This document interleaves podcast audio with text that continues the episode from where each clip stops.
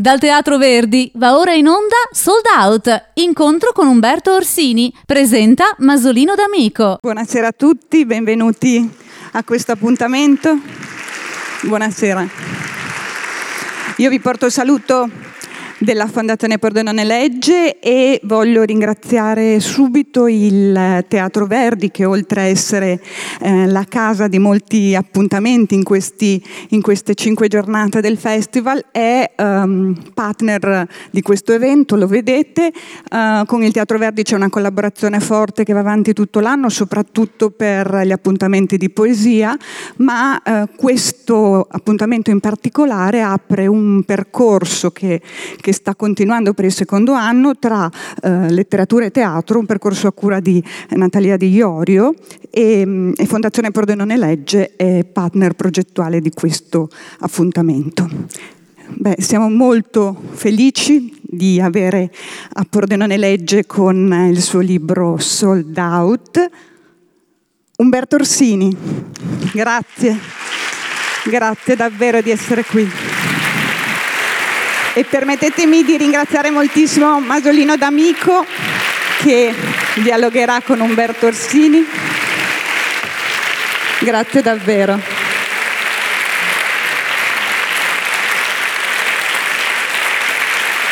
Grazie, buon incontro. Grazie.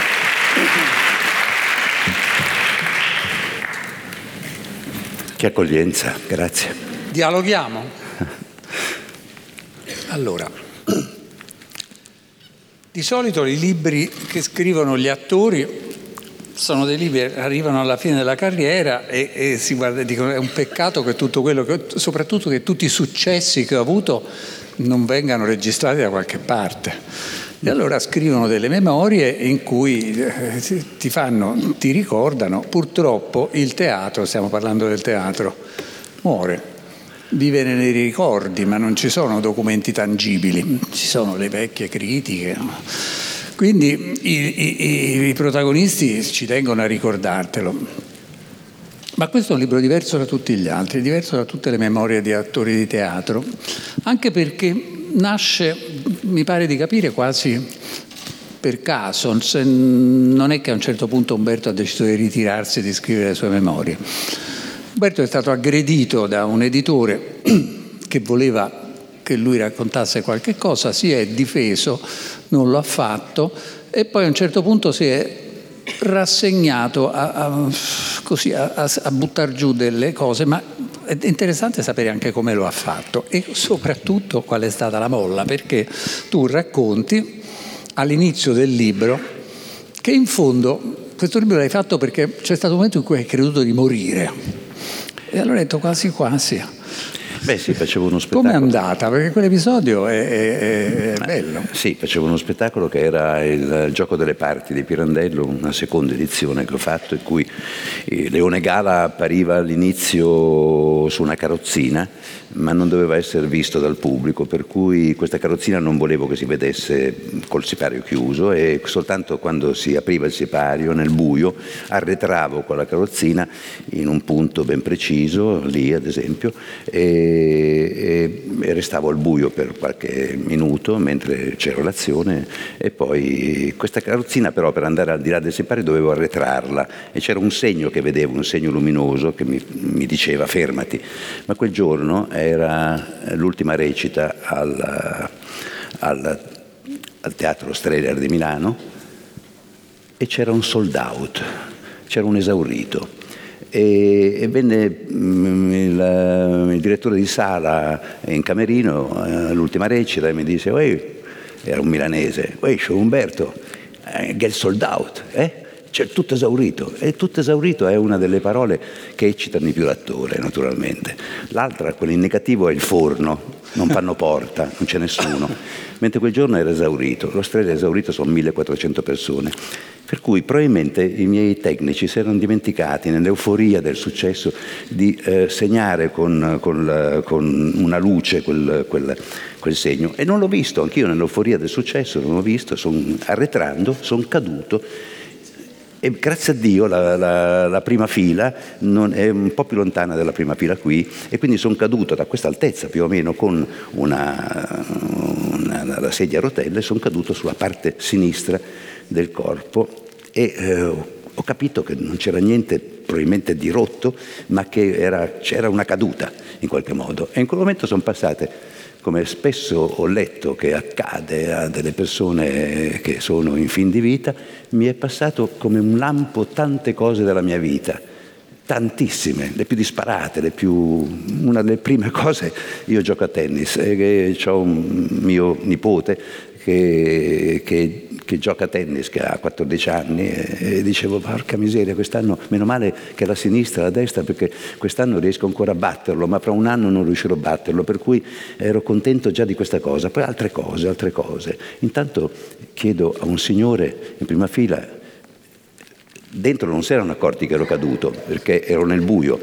Ho cercato di gridare sipario, ma c'era la musica, non sentivo. Ogni attore sogna di dire sipario, che bello, sipario, e si chiude, e invece non, non mi sentivano. E chiedo a un signore della prima fila, mi aiuta a salire per favore? E lui mi dice, ma maestro, credevo fosse parte dello spettacolo. Ma, se... ma secondo lei il primo attore ogni sera si butta giù. Vabbè, eh, la, la regia era...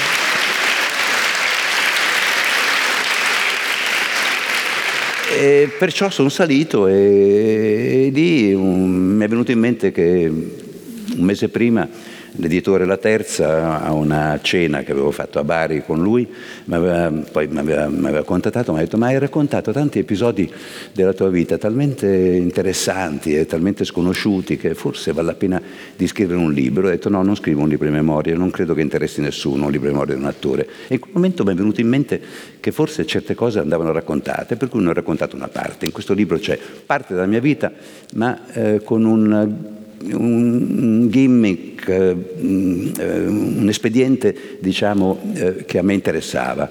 Stavo eh, mettendo in scena insieme a un giovane regista, Alessandro Serra, uno spettacolo che è venuto qui in, a Pordenone, forse qualcuno di voi c'era, che si chiama Il costruttore Solnes di Ibsen e ho cercato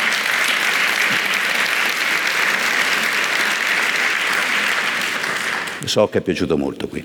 Eh, e ho cercato di raccontare la, l'avventura di questo spettacolo, che in realtà è uno spettacolo che mi riguarda particolarmente, è un uomo che raggiunge il successo e che cerca di andare oltre quel successo, in qualche modo va verso la morte che non è il caso mio in questo momento, non, sto, non, non come prospettiva, ma perlomeno come stato d'animo, certamente che un, c'è un, un cominciare e un finire e, e quindi ho raccontato la nascita di questo spettacolo insieme a alcune cose della mia vita. Questo è stato più o meno la traccia. Mm, mi, mi, ha preso due mesi di lavoro, ma in realtà, se posso dire una cosa del libro, è che io l'ho costruito un po' come sono abituato a costruire uno spettacolo, che costruisco mai da regista, ma sempre da ispiratore in qualche modo di, una, di, un, di un'attenzione sulla scrittura. In realtà la gente si sorprende che abbia scritto un libro, ma in realtà io lavoro con le parole da circa 60 anni. 60 anni sono 60 anni di parole sulle quali io misuro, sulle quali io mi, mi batto, sulle quali io cerco di costruire dei, dei, dei, ruoli e ho costruito il libro più o meno come se fosse uno spettacolo, cioè sapendo che a un certo punto annoiavo, quindi dovevo cercare di accelerare, di mettere qualcosa di divertente, l'ho costruito per leggerlo. Quando l'ho letto ho detto, beh insomma non mi spiace.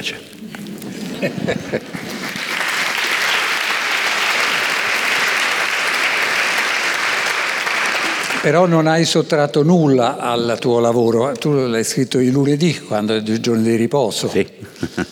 e gli altri giorni hai continuato nella tua routine. La sua routine è addirittura mitica nel mondo dello spettacolo. Umberto è un lavoratore indefesso e nel libro lo, lo dice. Devo fare una premessa, questo libro parla della sua avventura nel mondo dello spettacolo, diciamo per un forse 40-50%, il 50% non parla delle, della sua carriera, anche qui, qui, è atipico come attore, però racconta quelle cose che non si sapevano, racconta come mai ha cominciato, che qual è il suo retroterra, eh, com'era da ragazzo, tutte cose che non sapevamo niente, ne, ne sapevo io che lo conosco da tutta la vita. E sono molto molto importanti per capire una persona. Comunque, il lavoro, perché come hai cominciato a fare l'attore? Dunque lui comincia a fare l'attore, anticipo, adesso ce lo dice lui, quasi per combinazione, quasi per sbaglio. Parliamo di uno che poi è il più, il più accanito professionista della scena italiana, non c'è dubbio. Ma ha cominciato così, boh, poteva anche non farlo, no? Come è andato? Ma sì, per caso. Eh, lo racconto, mm, ero destinato a fare quei lavori che si, in, si facevano eh, con, con, molta eh, gioia, anche con molto mh, mm, risultato di una vita, voglio dire, di, di, fare l'avvocato, fare il notaio, fare il bancario, erano quelle le, le prospettive che avevo a Novara e in realtà volevo uscire dalla provincia in qualche modo e cercavo di... In realtà lo studio mi interessava, ma mi interessava sempre qualcosa di pratico insieme allo studio, per cui chiesi a un mio amico di, di Novara, mentre facevo legge, primo anno soltanto, di impiegarmi in, in uno studio notarile. E in uno studio notarile dove in realtà apprendevo le, le, le, cose più, facevo, facevo lo, l'emanuense in qualche modo, scrivevo gli atti notarili e tutto quanto. Capita che il, il, il notaio, che era il notaio più importante di Novara, si chiamava Vercelli, Novara Vercelli. Eh, il, notaio Vercelli di Novara, un notaio Vercelli di Novara aveva eh, in quel periodo in cui ero impiegato da lui aveva avuto un'operazione alla gola per cui eh, gli atti notarili li leggeva facendo, eh, e allora un giorno mi dice ma leggilo tu e io leggo quell'atto notarile. Davanti a me notaio Vercelli di Novara si presentano i signori tale e l'altro per la comp- e improvvisamente le ragazze dello studio mi hanno detto ma sai che quando tu leggi l'atto notarile tutti ti stanno ad ascoltare. Ma perché non fai l'attore? E lì naturalmente il narcisismo che sta sempre in chi fa questa professione ha vinto e mi sono, eh, ho mandato, mi sono lasciato convincere dalle ragazze proprio dello studio a mandare una, una, una domanda d'ammissione all'Accademia d'Arte Drammatica e poi ho ricevuto un invito per andare alla, all'Accademia d'Arte Drammatica e anche lì ho avuto una, una, un colpo di fortuna eh, inaspettato perché lo racconto anche nel libro. Ho portato eh, un monologo, un pezzo di un monologo del, dell'uomo del fiore in bocca di Pirandello L'uomo di Fiorenbocca e Pirandello, uno dei pezzi più importanti, ma io non l'avevo neanche studiato a memoria bene, lo sapevo un po' a senso in qualche modo e si vedeva anche, ma mm, era vero però, lo raccontavo nella memoria. Però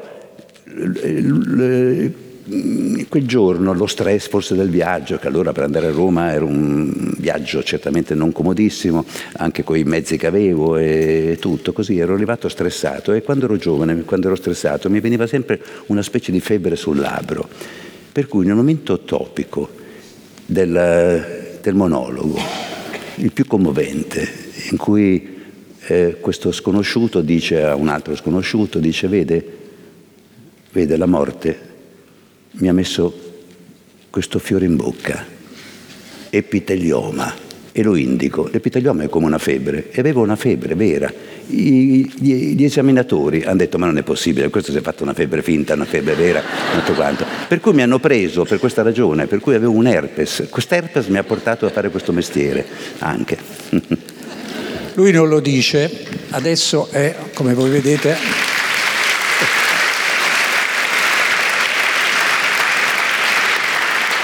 Lui non lo dice, ma adesso voi lo vedete, è un, è un bellissimo uomo con, con un'aria solida, eccetera, ma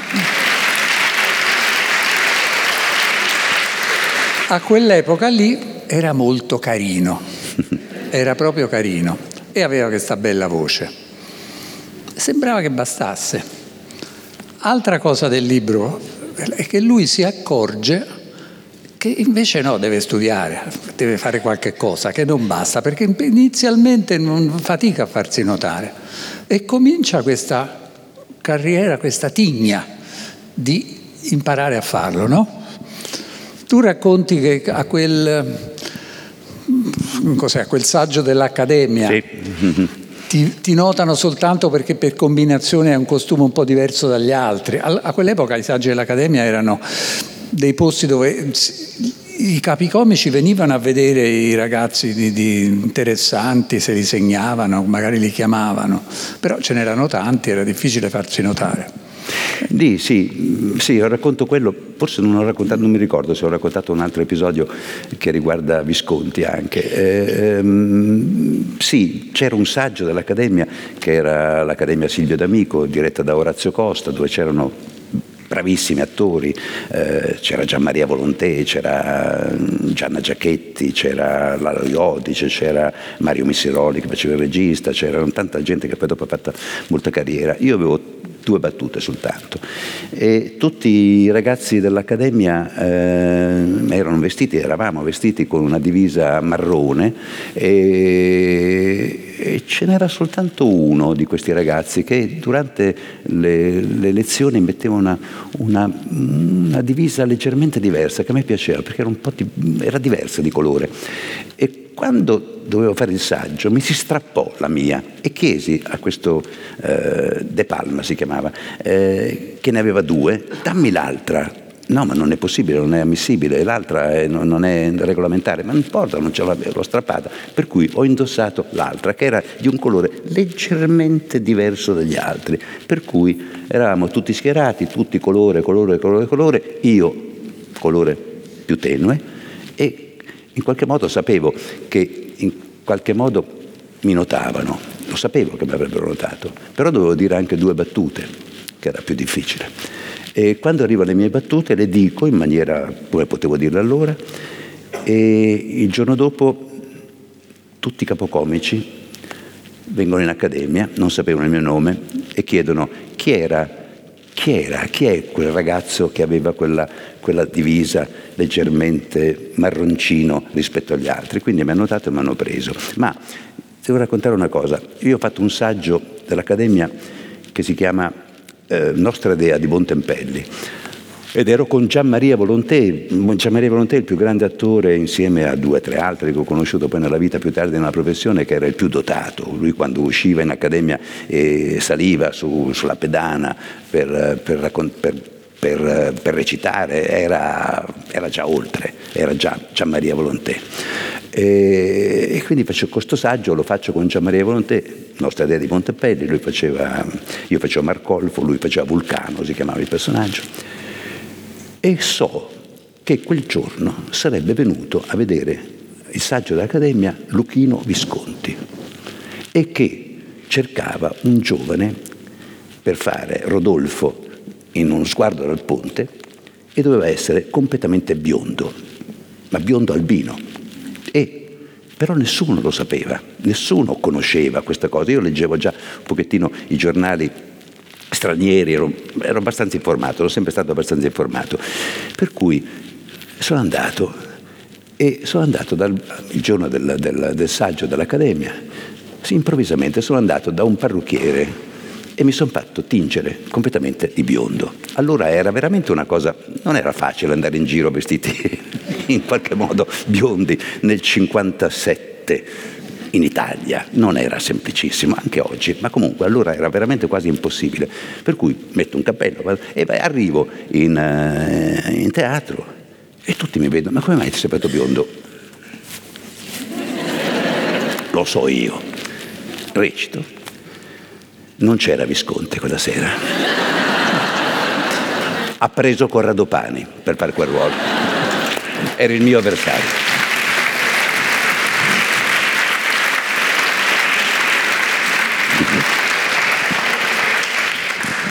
Dunque, visto che ci sono dei giovani che quando vengono a sentire queste cose cercano di capire come possono fare loro per fare poi questa carriera, scoraggiamoli e raccontali un po' altro, altro capitolo del libro che è molto divertente, come fai per imparare le cose a memoria? Dunque a teatro è importante sapere la parte a memoria. Eh sì, il suo nominato Luchino Visconti rivoluzionò il teatro italiano negli anni 40 perché abolì il suggeritore. Lì c'era la buca una volta. E c'era cioè. uno che gli attori dice, dicevano eh, così. Certo. E, e poi, niente, si doveva sapere tutta a memoria e non c'erano i microfoni, non c'erano gli auricolari. E, e, questo fatto di sapere la parte a memoria non è poi un dogma per tutti gli attori. Ci sono tanti attori che poi la parte se la imparano piano piano durante le recite. Se la imparano durante le recite. Non riescono a ricordarla, hanno dei famosi vuoti. No. Eh, eh. Ma in genere poi si dice sempre, ma come è migliorato quell'attore dal primo giorno? Eh, la sa a memoria finalmente. eh, eh, quindi no, io su quello eh, sono sempre stato molto, sono stato scottato eh, all'inizio della mia carriera perché avevo fatto il diario di Anna Franca, avevo sostituito Luca Ronconi che l'aveva fatto l'anno prima e sono entrato, poi l'ho fatto per molto tempo, l'ho fatto per due anni con un mitico spettacolo di Giorgio De Lullo con Anna Maria Guarnieri che faceva Anna Franchi, io facevo Peter e, eh, e, lì nella fretta della sostituzione in qualche modo, avevo pochi giorni di prove, non la sapevo perfettamente a memoria e, e Giorgio De Lullo mi rimproverò aspramente, come sapevano rimproverare aspramente i registi di una volta, quelli che ti facevano veramente piangere e ne ho incontrati parecchi che ti facevano piangere. E da quel momento in poi mi sono imposto di imparare a memoria. La gente quando vado dopo uno spettacolo, se vado a cena, eh, la prima cosa che mi chiedono è ma come fai a imparare a memoria tutta quella, quella, quella parte? Ma questa fa parte del mestiere. E questo avviene in tutti gli attori, la sanno poi a memoria alla fine quando vanno in scena. Ma saperla prima di cominciare lo spettacolo, cioè di cominciare le prove, è un punto per me importantissimo ho il privilegio di poter scegliere che cosa posso fare, quindi ho del tempo davanti e cerco di amministrare questo tempo in, in, in varie maniere. Prima di tutto imparare la parte a memoria come se fosse eh, l'elenco telefonico, senza intonazioni, piano, le parole, le parole, le parole, per essere ancorati a qualcosa che poi dopo non ti abbandona quando sei in palcoscenico. E quindi comincio metodicamente. Il mio metodo è molto semplice, mm, per modo di dire. Eh, tre righe al giorno. Le guardo sul copione, eh, sul quaderno, scrivo tre righe fino a quando le so perfettamente a memoria. Questo tre righe al giorno, per sei giorni alla settimana, un giorno di riposo anch'io come il Signore. Eh, poi il secondo giorno altre tre righe, sommate le tre precedenti, fanno sei, e fino a quando riesco a scrivere sei righe senza guardare il copione, poi altre tre il mercoledì, 9, fino a quando fine arrivo al sabato, sono 18 righe. E divido il testo che ho in righe, naturalmente, e quindi so quanto tempo mi occorre a tre al giorno per impararlo a memoria. Quando so esattamente scrivere tutta la parte senza guardare il testo, a quel punto cerco di memorizzarlo, che è diverso che scriverlo. E comincio a dirlo, comincio a dirlo, comincio a dirlo e poi eh, arriviamo al giorno della, del tavolino, si chiama tavolino il giorno in cui il regista riunisce gli attori e si apre il testo, si apre il, il, il copione, io in genere lo chiudo invece, mentre gli altri lo aprono, lo chiudo perché lo so. E lì naturalmente il mestiere dell'attore è quello di poi di dare a questo corpo di parole un corpo vero che sia interpretativo, cioè le distanze, uno là, la cosa dice lontano, vicino, sussurra, crea praticamente la, eh, quello che si chiama l'interpretazione. Poi, eh, essendo un maniaco, altrimenti non racconterei questa vicenda che Masolino mi ha sollecitato a raccontare, eh, per abituare, come piace a me, eh, di, non, eh, di far sentire al pubblico che mentre sto recitando non sto facendo uno sforzo enorme, mi abituo a fare uno sforzo superiore a quello della recitazione, cioè corro dicendo la parte a memoria, correndo il diaframma ha delle sollecitazioni per cui quando poi sei fermo tutto diviene molto più facile, per cui ecco dicono ah com'è naturale, com'è, com'è, però mm, è un naturale che non è naturale, perché è un naturale portato, ora ho il microfono, ma naturalmente qui ho recitato tante volte senza microfono, facendomi sentire anche là sopra in qualche modo. E quindi esercito questa cosa qui col fiato, col fiato, col fiato, in modo che quando sono in palcoscenico quel fiato non ce l'ho e tutto. Poi, gli ultimi tre giorni, arrivo a qualcosa veramente di quasi sadico. Eh, per articolare bene, per far sentire bene l'ultima sillaba, che purtroppo la nostra lingua è fatta, si appoggia sull'ultima sillaba ed è sull'ultima sillaba che c'è l'intonazione vera, eh, metto una matita in bocca e questa matita in bocca, stringendola coi denti, cercando di dire le battute come se fossero senza matita, faccio tre giorni di corsa con la matita in bocca, li facevo, eh? Ed è questo il mio metodo. E avviso sempre gli spettatori che se trovassero in un parco me con una matita in bocca non è un delitto, ma è soltanto un, un mio vezzo che magari ho avuto in quel giorno un colpo e la morte mia magari viene indagata in maniera curiosa da chi deve indagare.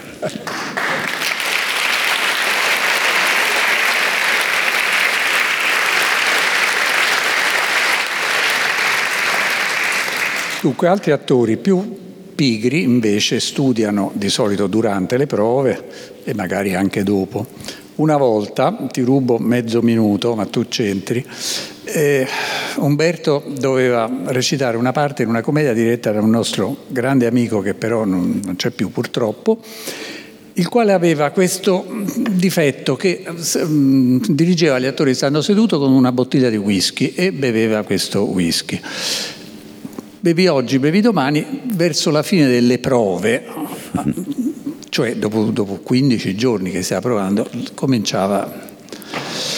E allora dissi Umberto, ma come fai con... Che, che...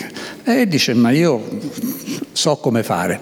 Ho messo per contratto questa volta che tutti gli attori devono sapere la parte prima delle prove. Così non perdiamo tempo al, seduti a tavolino, cominciamo subito in piedi quando il regista è lucido.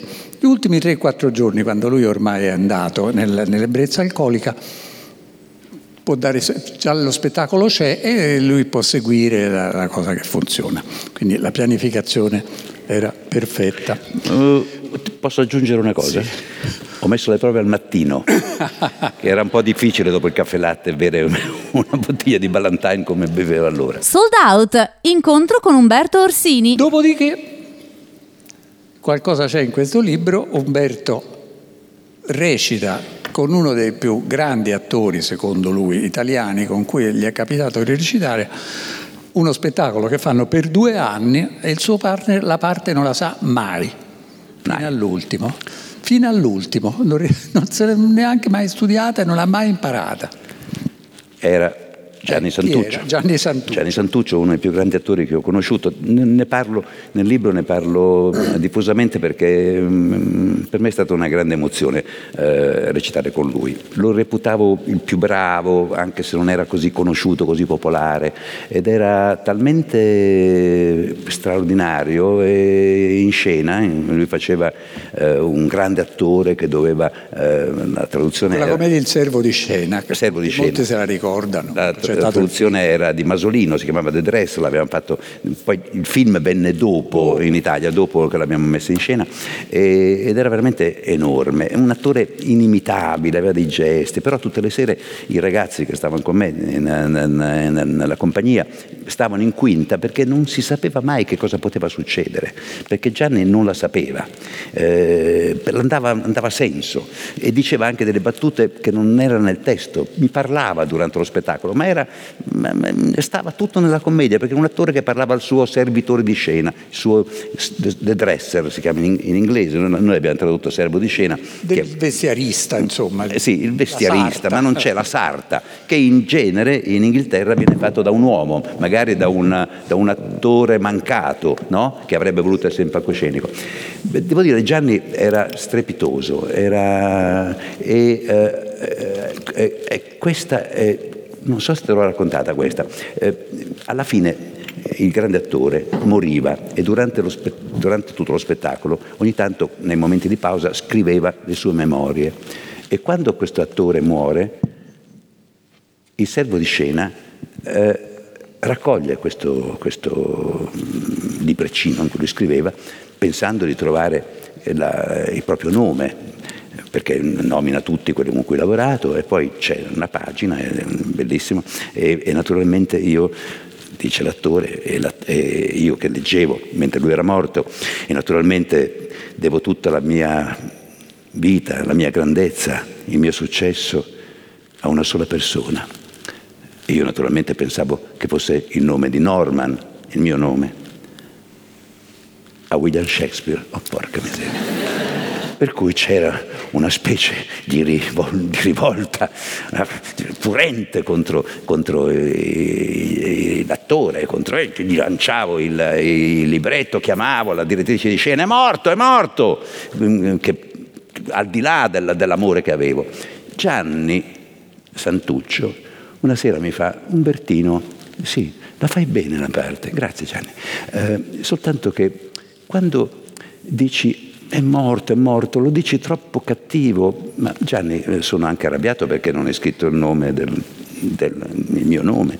Sì, ma più gentile devi essere, più gentile, più gentile, perché ho scoperto, a me ancora non mi è successo, che con l'età gli attori, quando diventano anziani, non amano essere eh, in qualche modo violentati sui personaggi che fanno. Non è una violenza loro, ma la prendono come una violenza a se stessi. Eh, per cui l'ho, visto anche con altri attori, con Tino Carraro, anche con cui ho fatto Volpone. Non amano, sembra quasi un insulto personale attraverso il personaggio. Allora ho detto, va bene, siccome non aveva mai chiesto niente, dico, va bene Gianni.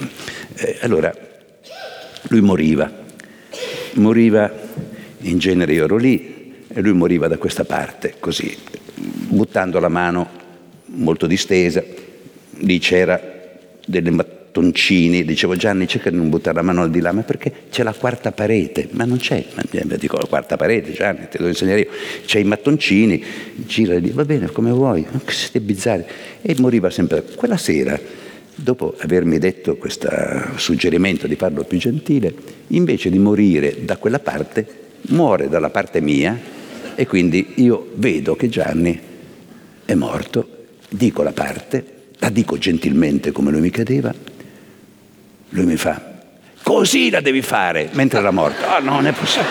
Già, l'ho preso, l'ho abbracciato. L'ho abbracciato e naturalmente finiva la commedia e quasi sempre mentre ringraziavamo ci dicevamo ma Gianni non fare sta roba lì stasera perché? Ma non devi ma no un ictus post mortem può anche succedere così andava avanti Gianni era così era una persona indimenticabile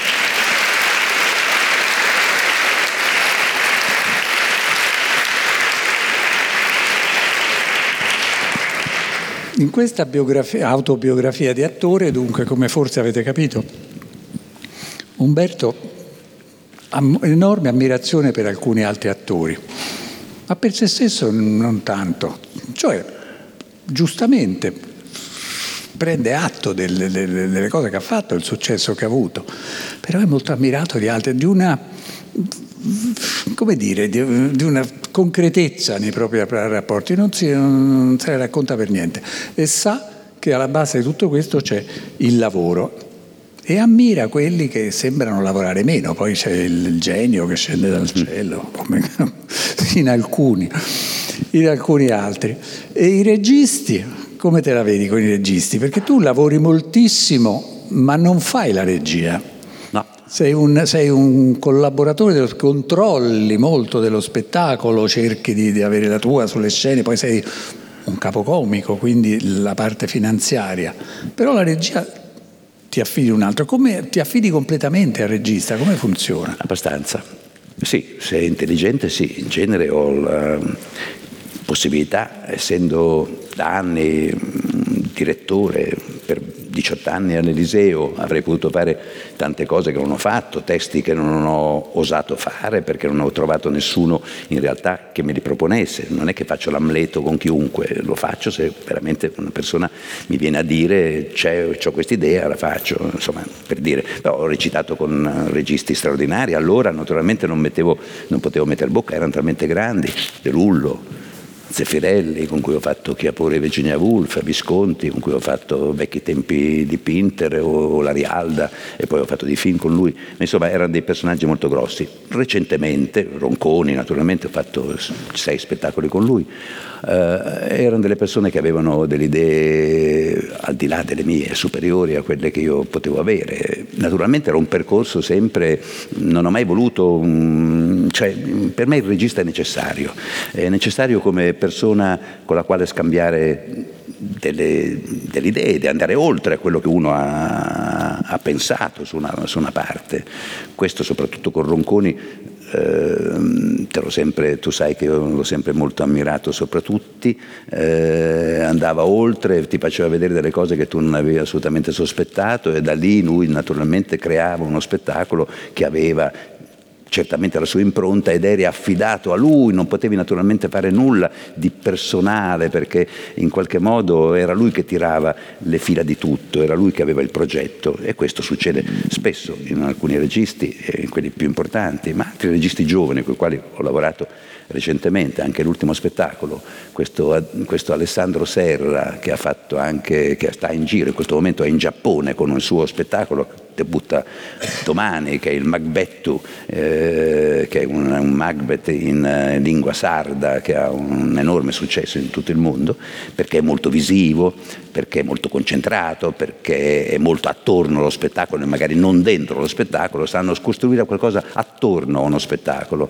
invece che dentro lo spettacolo. Io sono abituato a lavorare dentro lo spettacolo, però mi rendo conto che oggi in qualche modo c'è una maniera anche di fare lo spettacolo intorno al, al, al, testo, in qualche modo, e quindi ti devi affidare. E io mi affido, mi affido e naturalmente prima scelgo naturalmente la persona con la quale voglio collaborare. E questo testo di Ibsen, questo eh, costruttore Solnes, è ancora in divenire, chi l'ha visto qui l'ha visto in febbraio, poi l'abbiamo fatto al Piccolo di Milano, adesso lo riprendiamo, lo riprenderemo per quattro mesi, eh, ci lavoreremo ancora dentro, ci telefoniamo, ci mandiamo del, delle mail, ci diciamo attento, lì dobbiamo ridurre, dobbiamo, forse abbiamo tagliato troppo, forse dobbiamo rimettere quella frase, eh, la Lucia Lavia che fa eh, Hilde Wenger non è vestita giusta, se non è vestita giusta eh, mm, c'è qualcosa che non funziona, ehm, quindi io lavoro molto sugli spettacoli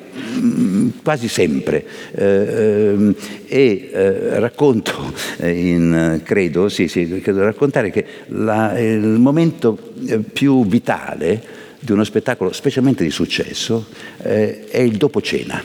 Il dopo cena è fondamentale e io nella mia compagnia pago gli attori molto di più delle altre compagnie, perché voglio che vengano a cena dopo lo spettacolo, perché in genere ormai prendono talmente poco che vanno tutti nei loro resti, non so quanto, per cui resti solo a mangiare, prima resti solo a mangiare, ma poi non hai nessuno con cui parlare, con cui parlare dello spettacolo. Ed è proprio dopo lo spettacolo, a caldo, che si riescono a dire guarda che quella cosa lì non va bene, io, guarda che io ti sto osservando, ti stai, al, no, è troppo alta la voce, no, devi, eh, cioè, faccio il capocomico, quello che dirige una compagnia che deve stare insieme, deve portare avanti lo spettacolo spettacolo per mesi e questo è un lavoro che si fa durante le prove.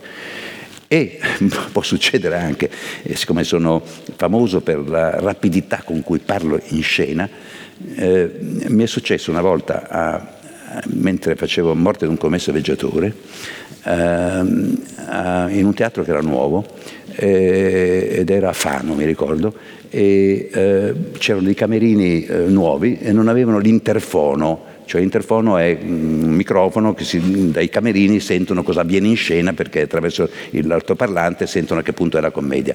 Quella sera mi dicono che non era aperto il ristorante se non alle 11, ma non l'avevo detto prima delle 11 bisognava finire, per cui ho accelerato un pochettino la cosa. Accelerando un pochettino la cosa eh, si sono accorti, ma come doveva durare un quarto d'ora prima di entrare in scena tutti quanti e invece erano passati soltanto dieci minuti ed era già arrivata la battuta d'attacco loro, per cui si precipitano giù dalle scale dall'ascensore in un intasamento e mi trovo solo in scena mentre dovevano entrare tutti.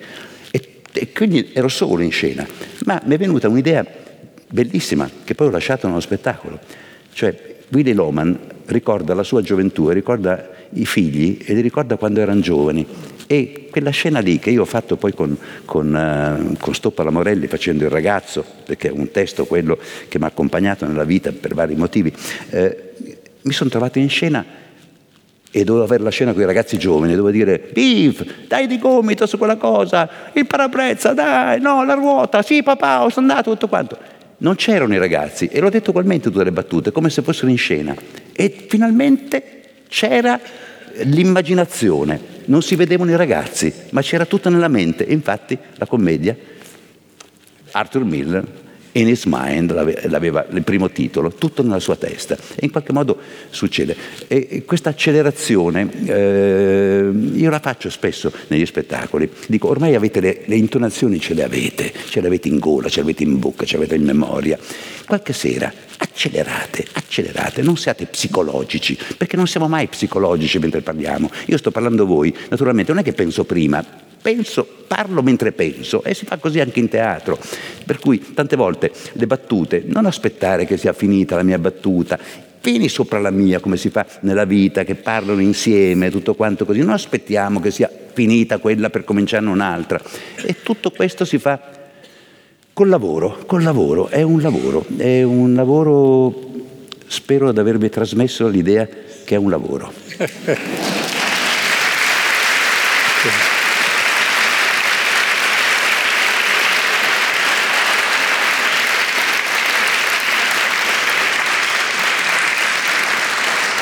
Senti Umberto, oggi pomeriggio ti ho raccontato che ho presentato uno scrittore irlandese. Tu mi hai chiesto, ma gli hai fatto leggere qualcosa? E io ho detto, eh no, il libro era tradotto in italiano.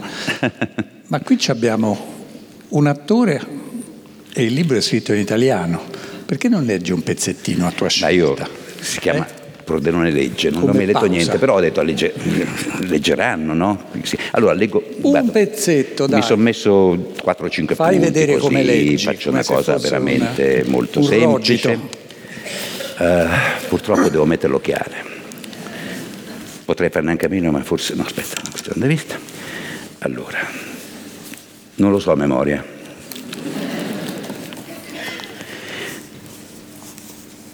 Allora, per quanto faticoso, amo vivere i giorni magari un po' caotici delle prime prove, tra sedute mattutine di riscaldamento del corpo e tecniche di respirazione e immediate immersioni in scena per prendere contatto con la scena stessa e sondare tutte le molteplici possibilità. Continuo ad amare l'incertezza con cui si entra in un nuovo testo, cercando di trovare ogni volta il modo di dirlo, questo benedetto testo. E non è mai semplice, non è mai scontato perché le parole sono un ostacolo, devono esserlo, un ostacolo da cavalcare e non da abbattere. Con una lingua come la nostra, che in palcoscenico danza con mille difficoltà, la cosa più difficile da gestire sono proprio le parole. Per me è sempre stato così. Le battute vanno violentate, non subite. Il testo ha bisogno di un sottotesto, sempre. Se il sottotesto è sbagliato, la battuta perde di efficacia e di necessità. Queste per me sono cose ovvie, apprese in anni di esperienza. Insomma, io ho sempre lavorato così, con De Lullo, con Visconti, con Patroni Griffi, con Ronconi, con Castri, fino agli ultimi, con De Rosa, Claudio Longhi, Roberto Valerio. Partire dalla parola. Terreno pieno di insidie, tanto più se ti trovi a dover gestire una parola tradotta da una lingua diversa dalla nostra e perciò arbitraria, lontana dalla sua origine, lontana dai gesti che la lingua originale potrebbe suggerire. Ecco questo per quanto riguarda la parola. Poi, eh, vabbè, eh, posso... Mm, no.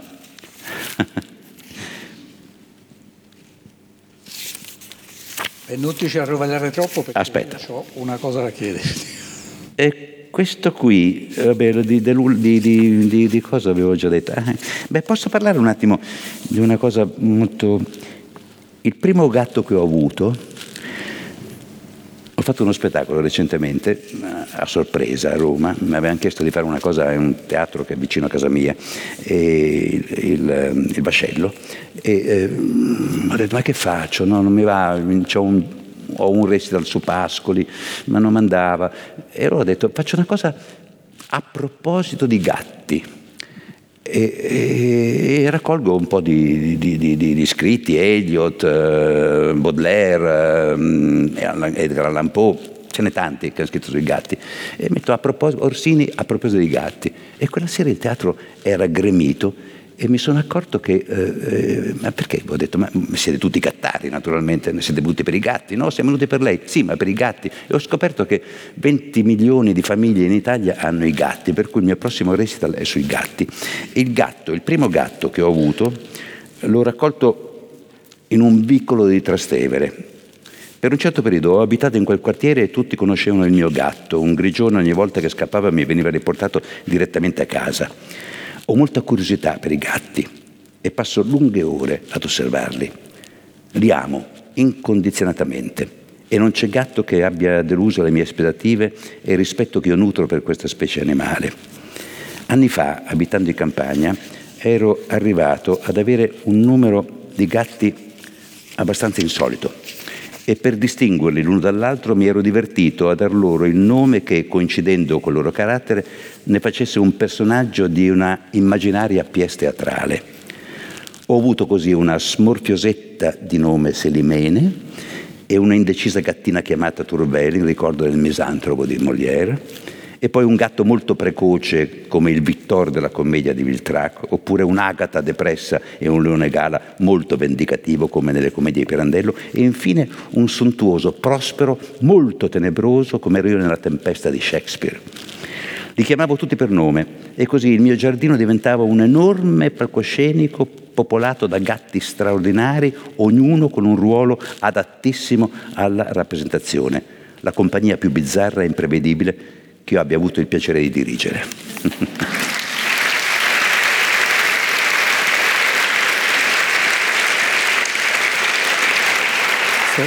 Posso, posso leggere le ultime pagine del libro. È stato un bel viaggio. Per una volta ho cercato di non nascondermi in un personaggio, ma di essere me stesso.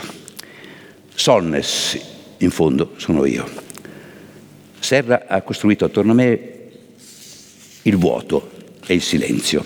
Spesso mi ha lasciato in scena da solo, come se il mio corpo raccontasse già tutto, come se il desiderio di superare i limiti delle proprie possibilità fosse il limite che ogni sera un attore della mia età affronta nel decidere di andare in scena. Andare in scena significa desiderio di giovinezza, di illusione, di magia, di sogno. Se poi, come per Solnes, dopo l'illusione c'è il precipizio, Sarà una caduta lenta, quasi impercettibile, con le luci che si spengono lentamente, con pudore e rispetto, in modo che quasi nessuno possa accorgersi della tua inevitabile assenza. Io finisco qui. Mi sarebbe piaciuto soffermarmi sui miei ricordi di infanzia perché in fondo sono quelli che hanno preceduto la mia formazione. Sono la partenza, un atto più certo dell'arrivo e per questo più intensi, come le radici di un grande albero che affondano nella terra, che si espandono e si dilatano in profondità invisibili. Poi l'albero cresce, è più visibile e fatalmente meno interessante, specialmente per me. Ho appena il tempo di rileggere quello che ho scritto. Mi scuso delle tante divagazioni, ma in fondo quelli che ho buttato giù sono non sono che appunti, promemoria per un racconto più lungo che io in solitario e non pubblicamente continuo a farmi ogni giorno, senza un ordine preciso, prendendo spunto dalle situazioni più impreviste che improvvisamente mi gettano nel profondo dei miei ricordi, facendo riaffiorare tutti i relitti di un lungo viaggio verso la fine.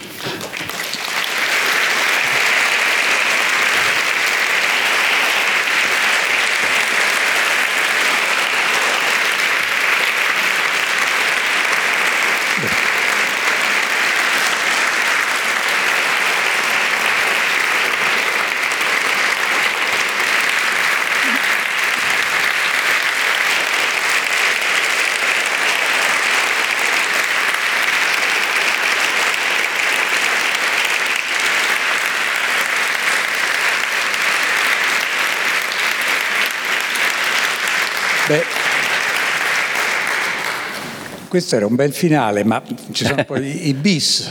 Se, se volete un bis leggero, io ti farei raccontare una cosa che me, piace. a me piacciono tanto gli episodi che tu racconti quando ti fa piacere rievocare non un tuo clamoroso successo, non la tirata, ma una piccola furbizia che, che tu hai saputo sfruttare. E nel cinema te ne sono nel cinema non abbiamo parlato per niente, perché Umberto ha fatto anche un bel po' di cinema, e perfino nella dolce vita, se pensate. Ma c'è una storia che tu racconti del cinema in tuo duello di, di, di Prime Donne con Pierre Brasseur, che è una storia meravigliosa. Dai, raccontagliela, non è lunga. No, non è lunga. Vabbè, ho recitato con degli attori mm, molto importanti in cinema, eh, divi famosi, Montan, Michel Piccoli, Gérard Depardieu ai suoi inizi, in un film che ho fatto in Francia con Sauté, Romy Schneider tre volte. Mm, ho fatto anche due Manuel con Silvia Cristel, ma eh, ne ho fatte tante. Ho conosciuto degli attori all'inizio della loro carriera come Charles Rampling, insomma, mh, mm, compagni di viaggio meravigliosi. Quando ero giovane, eh, la prima volta che andai in Francia a fare un film, eh, fui chiamato da un regista che si chiamava Christian Jacques, che era famosissimo, aveva fatto Fanfan le Tulipe con Gérard Philippe e facevo un giovane avvocato insieme a Virnalisi che era al massimo del suo splendore.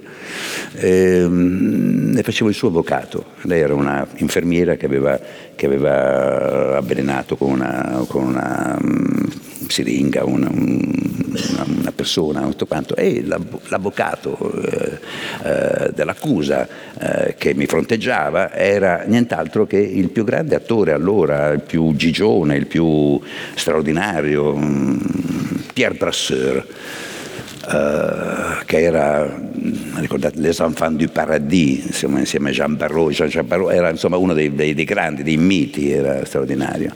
E eravamo sempre fronteggiati uno di fronte all'altro, avevo degli stacchi su di me, stacchi su di lui. Poi c'era una scena molto importante, la scena più importante che avevo, ed era una camminata fuori dalla, dalla, dal Palazzo di Giustizia preceduti da un carrello, carrello sono la macchina su un carrello su delle ruote che precede gli attori che escono e li precede mentre camminano eh, la macchina cammina avanti gli attori.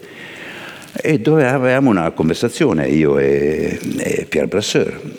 E mi accorgo che Pierre Brasseur mentre camminavamo dovevamo stare alla pari camminava lentamente, più, più lentamente di me, io stavo sulla sinistra, io stavo sulla destra, in modo da costringermi, mentre stava lì, a dire le mie battute sempre un pochettino di, di faccia e lui stava dietro, i mortacci suoi. Ho detto, veramente una, eh, ho capito che gli attori eh, si difendono o attaccano in una certa maniera. E, e allora era buona, buona, buona, buona fai un'altra? Dice il regista, ne facciamo un'altra? Sì, sì. Lui era sicurissimo di farla meglio ancora. E cominciamo da lontano, col carrello che si avvicina. Avevo dei fogli in mano e improvvisamente li ho fatti cadere. E mentre non facevano questo rumore naturalmente, mentre cadevano lui era avanzato e io raccogliendo i fogli mi sono trovato nella stessa condizione sua, prima, cioè lui davanti e io indietro, per cui Brasseur è stato costretto ad aspettarmi e a dire... Il regista fa, ma sei geniale! Umberto, les Italiens, oh les Italiens, che acteurs! E eh, trovava geniale il fatto che mi era caduta la, la, la, la cartella del, del, processo, per cui ha detto, ma no, ma c'est formidable, c'est formidable, c'est tellement naturel, les Italiens, les Italiens. Abbiamo questa fama di essere molto, molto bravi e molto spontanei, per cui ha messo quella scena lì nel film. Per cui se vedete questo film, se lo trovate, vedrete il più grande attore francese d'allora che di schiena gioca con me.